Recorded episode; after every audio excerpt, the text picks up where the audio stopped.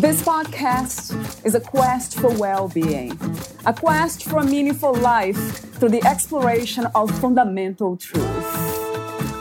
Enlightening ideas, insights on physical, mental, and spiritual health.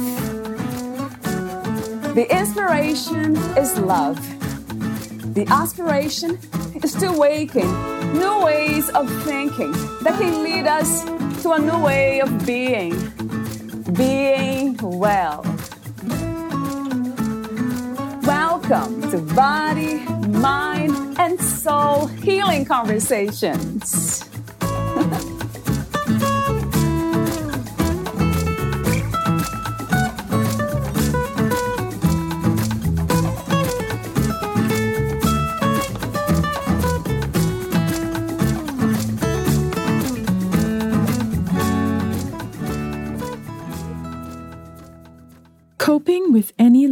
May be one of the hardest challenges we face in life.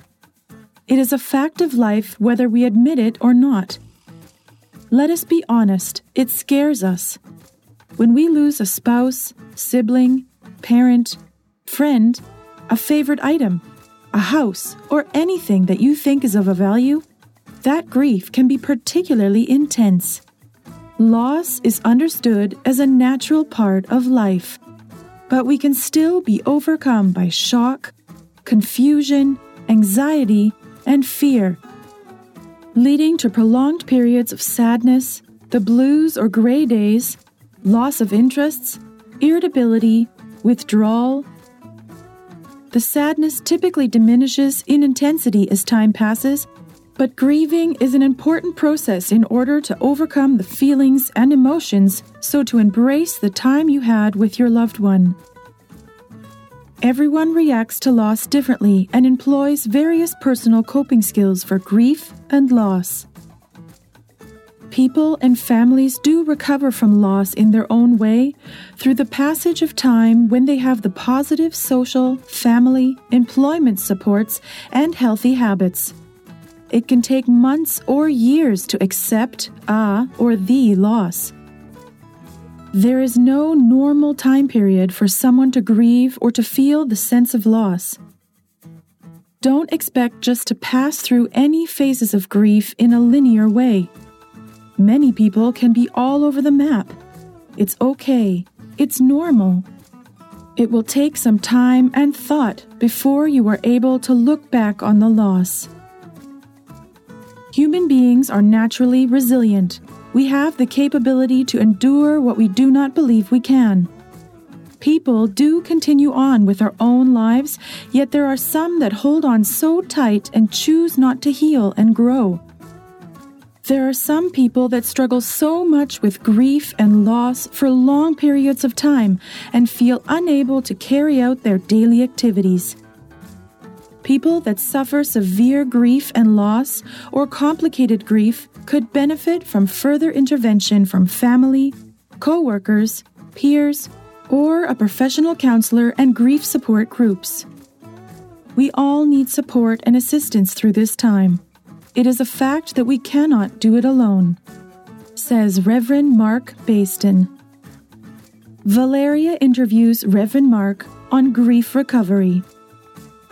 As a minister and therapist, Reverend Mark Basden has seen so many individuals, families, communities, agencies, and churches struggle with emotional instability, distress, relational distress, and addictions. The calling that guides him is to serve people no matter where they are or are at.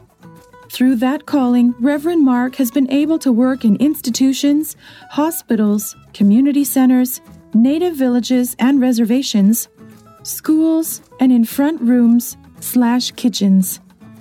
Here is the interview with Reverend Mark Basden.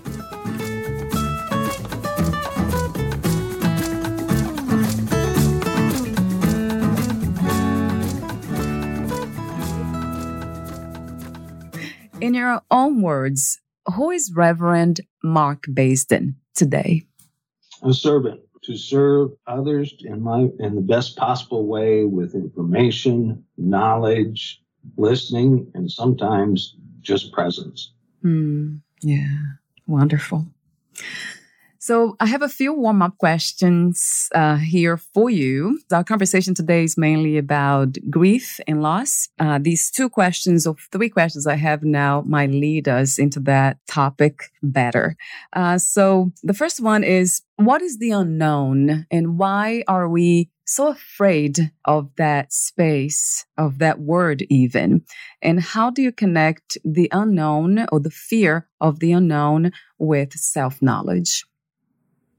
It seems to me that the unknown is we don't have a ready made answer for it. We have this attitude inside of us that's been taught to us unconsciously almost that words know just about everything. But there are some things, and from my faith, there are things that I will never know about the mysteries of my God.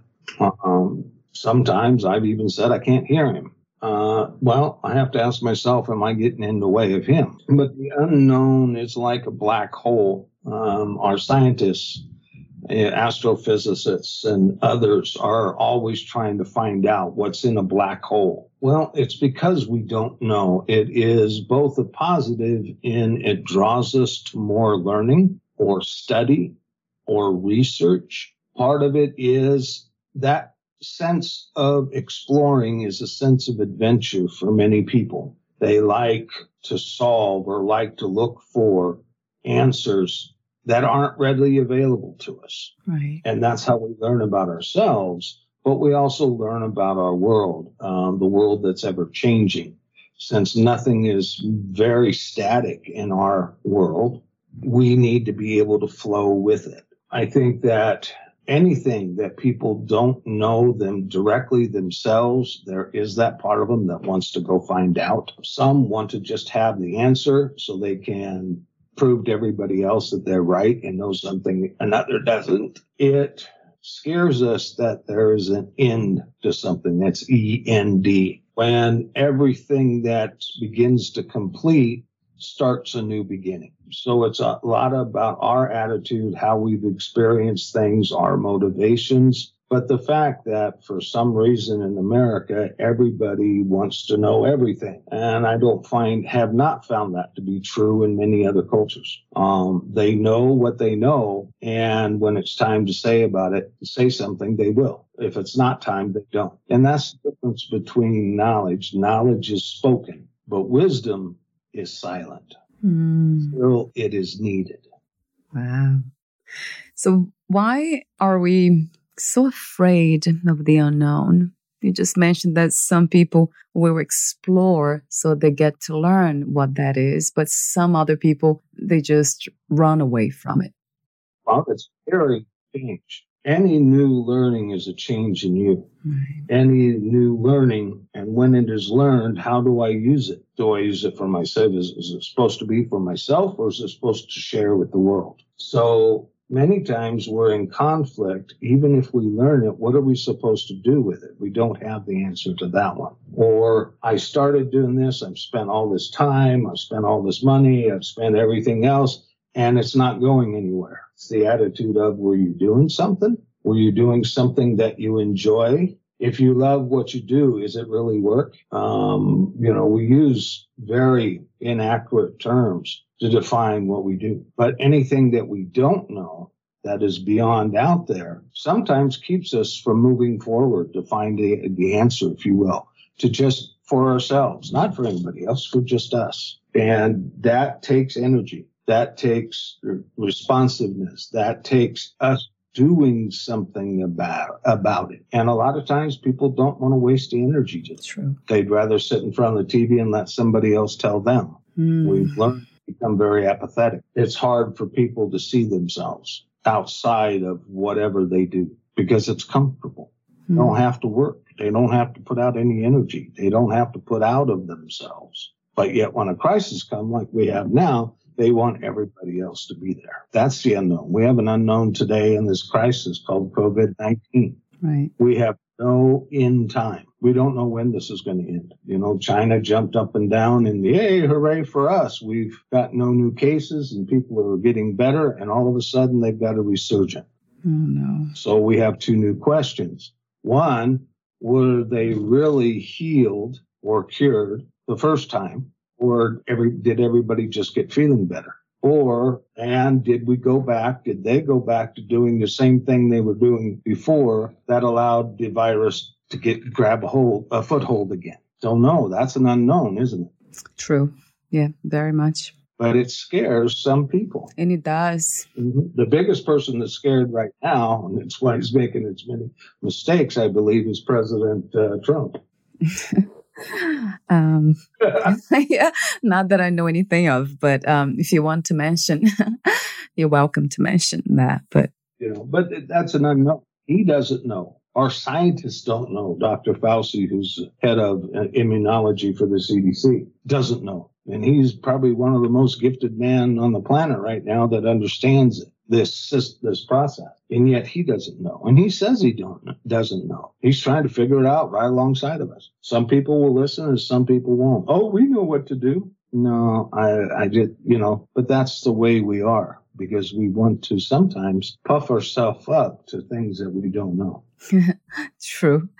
Um, I'm wondering if we get to that point of knowing ourselves, if that will uh, could eliminate the fear of the unknown.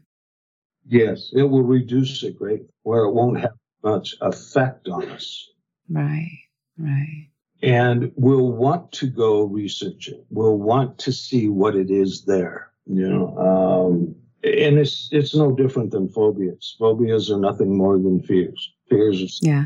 fear of spiders. Well, I, I, can tell you for me, it's the spiders and their little touchy feely on my skin that drives me up the wall. yeah. That's why I get freaked out when a spider lands on me, you know. Some people believe that things of the unknown will change them to the point where they don't know what they will and won't have. People that are of the dark it's more about self loss that nobody will ever see them again or they will not see themselves. Mm, wow. Interesting um, observation. So let me ask you questions about related to the subject of the unknown. And the first big one is death, our own death and the death of others around us. So this is something that's happening now more. And it seems to me that this is the biggest fear for all of us. So why are we so afraid of death? And if we get to know ourselves, will that change? I think if we know ourselves more, it will when we're comfortable within our own skin. But I think death has been portrayed as being such a final thing, a final end, if you will, because death is really nothing more than the physical body dying. Right. There is, that scares a lot of people. Also, we've taught in so many different ways of two basic places that people go when they die, physically die, and that's either hell or heaven. And it all comes down to what you believe, what you've been taught, mm. choose to believe, your attitude toward it. My faith has shared with me for many years that I have been created. The mechanism for my creation to be known is nine months in my mom's belly, and then I'm born into the world. And that's when the clock really starts. When you start taking your first breath. Every day you're getting a little older, and that'll go on for whatever number of years there is that you have, barring any extreme tragedy. There is a what we would call a soul or the spirit of a person that still is in us. That's the core, that's the heart, if you will. Your path, who you are as a person is known by the path you walk. How you live your life is what tells people who you are, in a sense. Well, that has a spirit to it. And when the physical body dies, it is my belief and belief of many cultures that that spirit, that essence of you rises. In the Native American traditions and in the Alaskan traditions here uh, where I live, everything rises. So when they would smoke a peace pipe together, or they would burn sage as a cleansing or as a fragrant aroma. Mm, right. It, uh, where does it go? It rises.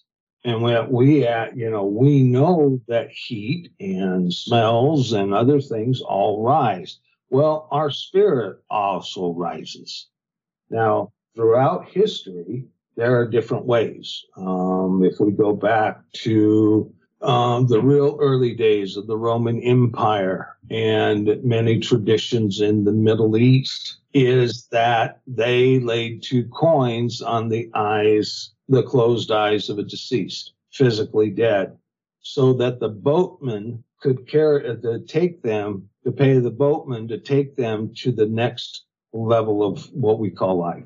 So the other factor too is there is an emotional and a mental piece to this, not only spiritual, but the fact that they never really die. We have captured pictures or video, if you will. They are constantly, there's a country western songs that talks about the voices in my head. They're, they're always being reminded. Uh, my father, who passed away July 2017, is still very active because I remember his teachings. Remember the the different talks that he and I had. Do I remember the not so good times? Yes. But you cannot have one without the other because our world is based on a form of tension of opposites. Right, right. Uh, the greatest symbol I know of that shows that is the is uh, the yin and yang. That's balance. You can't have gravity without anti-gravity. You can't have death, physical death without physical life. Your heart, lungs, your everything about yourself. But it scares us because we think some final end. We always have this drive to know what's out there, if you will. And that and that creates a lot of our emotions and a lot of our feelings and a lot of our beliefs. The other aspect of it is is that we don't like to be alone because death is a form of loss and loss scares us to death look at how people respond when they lose their keys or think they've lost their glasses when they're right there on top of their head. Uh, yeah. right. right. Uh, good point. Very. It, it's a form of loss. I'm going to be without, oh no, I can't be without my mom. I can't be without dad. Well, dad's always there, Memoir, memoirs some dads uh, make a project of, let's say, like my father did before he got too physically unable to. He had help from one of his grandsons and myself to take all his pictures and all his slides because back then back in the day we used slides as well and had machines to project them and we converted them into a digital library. So now i can remember i can look at the pictures again see my dad. I can see the people he knew. Uh, i can have those beautiful remembrances of places that we lived together or the family black and white family photo of all of us dressed. My brother my younger brother, myself, my mom, and dad dressed in our custom made kimonos. That'll never die because I have the remembrance. And what a lot of people, at least here in America, do think that you're going to forget them. You're going to forget. And so we're always saying, lest you forget. Well, we have a good elephant's brain. Our brain never forgets. There is some injury, some neurological change, some chemical change in our bodies where we begin to lose that capability. And that drives us even worse nuts. Yeah. my dad, he couldn't remember certain people's names and he could remember everything. I mean, that's just mm. work. But it's that fact of we're going to lose something. I didn't lose a dad. My dad physically is not here anymore, but my dad is still alive because I mm because I know from our family and our faith, we know he's in heaven, probably annoying God like there's no tomorrow. and that's part of our belief and many believers in God is that we're taught and told that we will not know all the mysteries until we're with him, until we see him face to face. Uh, and then we will sit at the temple and begin to ask him all kinds of questions. Well, that's what my dad's doing. And my dad had a lot of questions. it did. But that loss is that sense of losing something because we put a possession. Mm, interesting. I no person belongs to anybody else. They're connected. Materialistic things have value as we put value on them. I love that, Mark. What he just said. Yeah. The the fear of loss because we have made ownership and possession uh, out of things and people. yeah, we people years. Uh, one of the reasons we struggle with the men male female relationship and how males dominate dominated and really mistreated females for so many years was that they were thought of property. They were thought of chattel. True. If they didn't do it the way they wanted, then they were, in many men, in many cultures, thought of them as slaves. So it again comes back to our belief system, truly believe, and our attitudes. I agree with you like a hundred percent. Yes. What we, we believe in? I'm just wondering. Yeah. Two things. One question is about beliefs and values. I have this question here for you, uh, based on what the comments you just made. And another comment I want to make is um, what you said profoundly true about the opposites.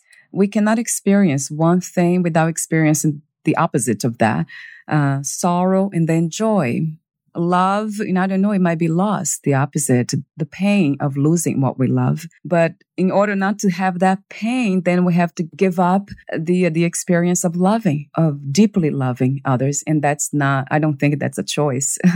that wouldn't be a wise choice to make. Well, back, if you go back to the early Bible, we tend to be very observational based. In the Old Testament, it talks about Solomon, who became Saul, and what was the reason that Israel needed a king, a human king? Um, they didn't, but everybody else had one and they wanted one too. And they asked God for one and he gave them one. Uh, we have, we build monstrosities in cathedrals and grand edifices, if you will. I love them, but we want to be seen. We have a need to be seen being not known or just being a wallflower, let's say, and nobody really notices me is very hard for us. And that's a loss. And it's deemed a loss by a lot of people. Um, and we have it in our movies. There's a movie that I thoroughly enjoy. Uh, it's called What Women Want. Want.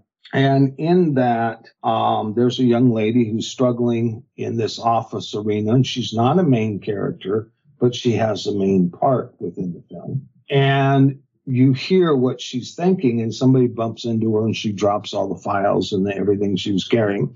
And you hear, and the next thing you hear is just go ahead and walk away, just like I'm not here. If I didn't show up one day, where would that girl that, that carries the papers, would they even notice? That's scary. That scares a lot of people. Right. And so if you put that into context with a lot of things, it's more about ourselves than it is actually, and as I was taught by an elder long, many years ago, death is not for the person that is dying, but the people that have to live on. I'm sad. I'm sad my father's gone. Did I weep? Yes, because I'm, I'm going to miss him. Dad's not there for me to pick up, even though he couldn't talk to me. I could talk to him and he would front. And that knowing was beautiful to me. I can remember when my mother's dad died in the 80s, or no, in the late 70s. And I was having a hard time coping with that man being gone just because of our relationship. And so I went out to the river where we used to fish together. I can't tell you that it was true. I can't tell you there was ghosts there. But when I was out there in my own sorrow, I looked up and looked across the river and grandfather was there with a fishing pole in his hand, just used to be when we were together. Okay. Mm. That's a remembrance that was put out in a hologram, whatever you want to call it. I know I saw it. The mm. answer is yes. is it I can touch, something that I can feel? No, but I can feel it in my heart and soul. Right. And you know that that was true. It was a true moment. It's an inner knowing, right, Mark? Exactly. Because that's an exact representation what mm. we used to be like, what we've experienced together. We used to fish the river a lot together out by his barn. Right. And I can remember him standing there casting, and he was the happiest he could have been. right. It's like my dad. I have a picture of my dad at the helm of his sailboat, and that right there is where dad, my dad was the happiest in his life, the later part of his life. That's where he was the happiest before he had to give it up. But those type of things are hard to let go for anybody. Yeah. Yeah. We are afraid of loss, of not having something we want. Mm, true. True. I love the idea of experiencing trust and faith and hope the way you did. And I think that's very personal for all of us like then knowing you know that this is true you know that we don't die this is just an experience in the body and uh, when this is over love still lives on what is the difference between beliefs values and that knowing that we have been talking about that inner knowing that's very personal and nirvana is a is a form of for them our nation is a way that they accept that the physical body does die. That's that's just reality. It wears out. Beliefs are what you truly believe. There is there would be it would be very hard to dis, dissuade you from a certain belief. Uh, you know it to be right, and right is the good thing. It's about and the values we live by is how are those values seen by others I have to, I will revert back here to a very biblical principle in the sense that, you, as I mentioned earlier, your heart, who you are as a person, heart of God, if you want to call it that or whatever, is known by the path you walk, by how you live your lives. If you are seen to be an honest man, that's a value, but it's also a belief. If you are a man that man or woman that follows your word, that what you say it will get done, then you have believability. You also have credibility and you have a sense of integrity. And those three things are important to us, to people about who we trust, about aligning ourselves with people that have the same values as we do. And in many respects, the same belief patterns. Now, there are times, though, in our lives when we take a different course. We go on one of those adventures or exploring adventures, and it takes us to areas we don't like. Yet the original foundation of what you know, what you believe, your values, it's almost like the core of your life, the foundation, you will come full circle. And we have seen so many examples the people coming back. What they know, they know is as right. Uh, we can think of the gentleman who now leads Samaritan's Purse, Franklin Graham. Franklin Graham left his father and mother, Billy Graham and his wife, and took off for a period of what we call rebellion, what others label as rebellion. He went off and lived his own thing. He was in a biking gang. He rode motorcycles. He just lived the opposite life of what he'd been raised in. And by the time he was about 35, he realized this wasn't right. Uh, this just isn't getting me nowhere. This isn't fulfilling me. This isn't what I know to be true. And he ended up going back and now leads the Billy Graham Ministries. That's just one example, the story in the Bible of the prodigal son. He wanted to sow some wild oats. So dad said, okay, do that. Here's your part of the inheritance. Go have fun. And he got to one of the lowest parts of his life to the point where he was slopping out the pigsties. And he says, you know what? My fathers eat better than I do. Why did I think it was better on the other, greener on the other side of the fence, if you will? And he returned home and was accepted about without judgment.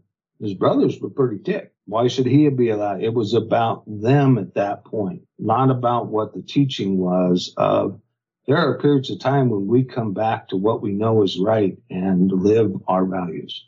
Mm, you know, there's, yeah, we all have those things in us We have all in our lives, if we think back, gone astray, if you will. but yet we've always come back to what we know the truth is, mm. what people have taught us, people that may not be around anymore. Right. But their voice is still inside of us. Yeah. Our values are, are not lost. We just chose to do something different. But there, I would say most people will, nine out of 10 people will come back to what the values are. It may take people getting to the lowest part of their lives or be that close to death because of some poor decisions or choices. That's something we're not in control of, but we are in control of when and how we return. Right. I agree. Yeah, I like that. We never know exactly why people act the way they do and things uh, happen the way they happen. When you talk about values, I think about objective. That's the why, the WHY. I think that why is an abstract question because there is no concerted answer. It is as large mm. with knowns and unknowns as our universe is. So I don't I do my best. I'm not perfect. I do my best not to ask people that question because they don't know themselves most of the time. You ask a child, why did you do that? You know, I was, we were watching, um, I know, I, we were watching some YouTube video about children say the darndest thing. And a father, you hear in the background, a father say, why did you do that? And the kid said, why not? Why not? Right. What a great answer. and you know, and this is a you know, six year old kid. He doesn't know why he did it. Because it seems like fun. Okay, there's an egg with a crack in it. What would happen if I make that crack bigger? And he hmm. does. He found out. But the father says, Why did you do that? You know, he wanted to learn something. He wanted to explore something. Now he got a mess on the floor. So how can you help him learn from that? But we all even in our adulthood. So I think why is one of those things that we try to find an answer that we don't have, mm. but it's so large we can't understand it. We wouldn't be able to recognize. I agree. Yeah. Our values are that way. I can't tell you how I learned that thou shalt not steal. It's in the Ten Commandments, I know. Um, but I don't can't remember consciously when I was taught that. But I know my father had that value, and so did my mother. And we learned that. I mean, and as a child, as we're growing up and developing, we get in that mind stage, M I N E. Everything they see is theirs. Same way. If it's there and you see it, then you want it, so you take it. Mm. But we don't stay in that stage very long, do we? Right. Yeah. teach us that not everything in this world is yours and not everything do you need. mm. yeah. Yeah, absolutely. So when it comes to values, sometimes we learned it by watching others. When you're a child, two, three, four, five years old, and you're getting ready to start going to preschool or kindergarten or whatever it is, how do you know how to treat others? Starts in the home. It's what you see. It's what you've been taught. What do we, how do we understand what a friend is? It's by what we see others do before we learn the definition of the word or able to put a word to it. We don't know what death is until we experience it. What do you, how do you teach a child about the loss of something when they are when you have to flush a fish down the down the toilet. Oh God! No, it's we do those kinds of things. That's how we learn about loss. Or a toy breaks. There are some things that really have no meaning. We know something's different, but we don't know what it is. And that could be mom and dad throwing out all my broken toys. Uh, when you're a kid and you wreck your bike and it's got a bent wheel and you can't ride anymore what do you do? You've just lost something. You go, hey, dad, you got to fix this. You got to buy me a new wheel or a new bike, right? Well, sometimes people think as adults think that way too. So true. One of the things that I like to believe, I say it's common sense. I like to relate that to values in a way, objective experiences, like asking the question, why do you eat broccoli? And then the answer usually is because it's healthy. So it kind of makes sense to me. You know, that, that makes sense. Yeah, because it is healthy. And so if that eating healthy becomes a value, then it's something that is, has ground on reality, on this relative reality that's good for the physical body. So why not do it? But the human experience is made out of so many beliefs that I connect to perceptions so, so many ideas and concepts about who we are, what life is, what other people are, and all this. And that's when I think it's really hard to ask why. Yeah, because now you don't even know, like you said, who you are in the first place. So that's really kind of hard to ask those questions. But I also love asking somebody like yourself, why do you believe in life after death? And then if, you talk to me and you told me this story about your dad, seeing him on that water fishing, then yeah, I would say, yeah, you know, I understand why you believe that and why this is a knowing for you. And who knows, it might become a knowing for me too, just by listening to that. Well, the afterlife is that our life continues, but almost paradoxically through the spirit and through the legacy, if you will, of what we have left behind. Mm. Wow. With the, both the good and the not so good. Right. Um, and I think when we come to an acceptance of the that we do, parts of us do live on, then we are at ease with it. It is of a known. It's just like people that I haven't seen for a while. I have some pictures of them up in the up on my walls. We always have remembrances, and we've always lived by a type of value that says an elephant never forgets. Right. Now, that adage teaches us something. Our brains are so complex and we store away so many bits of data, using a computer term, that we can never forget the good or the bad, but can deal with how it affects us. Wow. You know, I really love what you just said.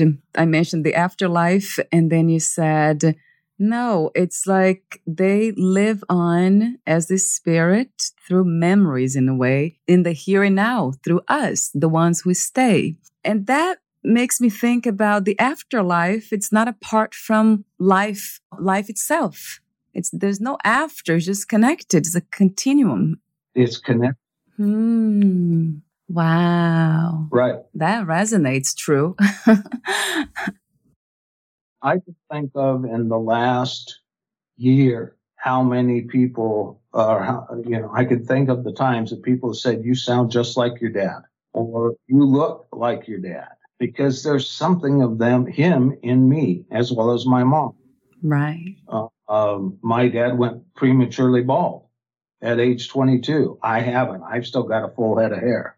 Uh, my brother, though, started to go bald, but not to the level my father did. We have some of them in us. It's through our DNA, but we also have their teachings, which don't always reside in the brain or in the mind as the world would want us to believe, but believes in our heart.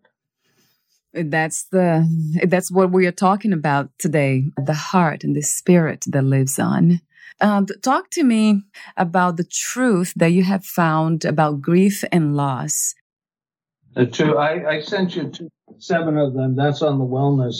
But there's also, I, I sent you one called Grief as a Normal Part of Life they will adapt, they will adjust, they will begin to see what life is, that they are doing some of the things that that person that is gone used to do.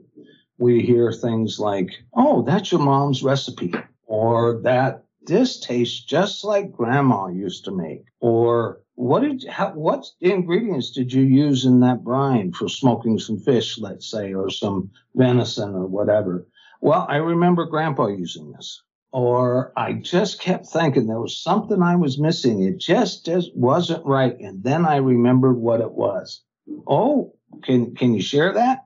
Yeah, it was vanilla. for some reason, my grandfather always put vanilla in his brine to prepare for smoking. I can't tell you why, but those things live on. Um, those things you're going to catch yourself doing. You're going to be all of a sudden be talking to one of your kids and you're going to say, gosh, you sound like mom, you know, or somebody will be sarcastic enough to say, oh, you're just like Aggie. Unfortunately, I've said that to my mother. Uh, oh, my dad and I did. There's always something that's in you from the other person, whether it's a look that comes out now and then, whether it's a knowledge, whether it's a what whatever it can be. I can remember uh, when I had my three youngest kids, and they were, I think my daughter was about four or five. And my grandma came up, uh, my mom came up to the house, her grandma, and baked Christmas tree cakes with them. My mo- my daughter is now 15 and she still remembers that. She will have that all her life. We have pictures, yes, but she'll remember it because it's something she experienced. So it really, you never really lose somebody, but you lose them being around every day. You don't have them physical because loss is also about and belief comes from the fact of faith, and faith is believing in things you can't see. Mm. Right. Also, things you can see, things you can feel, things you can't feel. But we want to have that material side of things, if you will. We want to be able to hold their hand, and we can't. And sometimes that makes people feel lonely. And loneliness True. is a very valid thing. And it can be, we have social isolation going on now uh, with the COVID and, or what they call social distancing and it has increased the level of depression for many people because they don't they can't connect with other people physically. Uh, i think of my mom what she felt like when my dad was in thailand and vietnam from december of 69 until into almost 72 how difficult she didn't have that support that backup. Um, she had to deal with things on her own and sometimes that scares people that's a loss. But we get through it, it does end from that standpoint. And in the sense of grief and loss, it never ends, but it never begins either because it's the physical loss of life, not the other parts, not the grand parts, if you will. Yeah, I agree. So um, I'll be asking you two more questions, my final questions. If you could outline three main suggestions on grief recovery, what would that be, Mark? Talk about the grief. Talk about your grief. Be willing to let others support you and feel your grief because nobody can help you if help is needed unless they know. Don't isolate avoidance, um, isolation, pulling away from people, pulling away from naturally things that you used to enjoy can be problematic and can keep you from growing within yourself and reducing more of whatever you're feeling, the pain, whatever it may be. And you're not going to be able to avoid it forever. Understand that what you're feeling is normal. It is what mm, you're supposed right. to be going through. It is okay to be sad. It is okay to at times feel lonely, but it never stays there. The problem is when you stay stuck there. Recognize that you're feeling it and say, okay, I'm feeling it. I'm going to feel it and we'll get through this. Give yourself that opportunity. That is wonderful. And that makes so much sense. Talk about it. Uh, don't isolate themselves and understand that what they're feeling is normal. Accept it. Yeah. Come to a form of acceptance of it that for this period of time, you feel this way and that's okay. Yeah. I love that, Mark. Love, love that. Thank you so much again for your wisdom and we'll be talking soon again, I'm sure. And before we go, can you please tell us where to find more information about you and your services and future projects? Um, the best place to go right now is to go to Facebook and type in Mark, M A R C dot Basden, B A I S D E N dot 332, and that will take you to my likes page. That'll take you to things that I'm involved in, and also all of these writings right now, other than the ones you've posted, are also on there as well. Thank you so much again, Mark, and we'll talk soon. Okay, thank you. Thank you. Bye for now.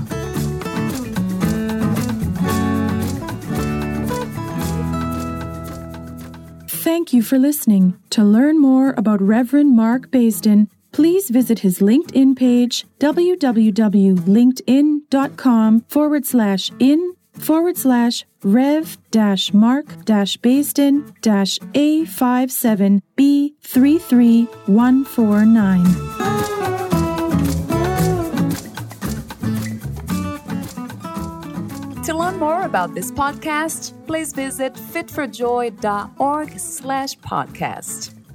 I want to thank the Patreon members Lawrence McGrath, Mark Basden, Terry Clayton, and Aidan Vickrock.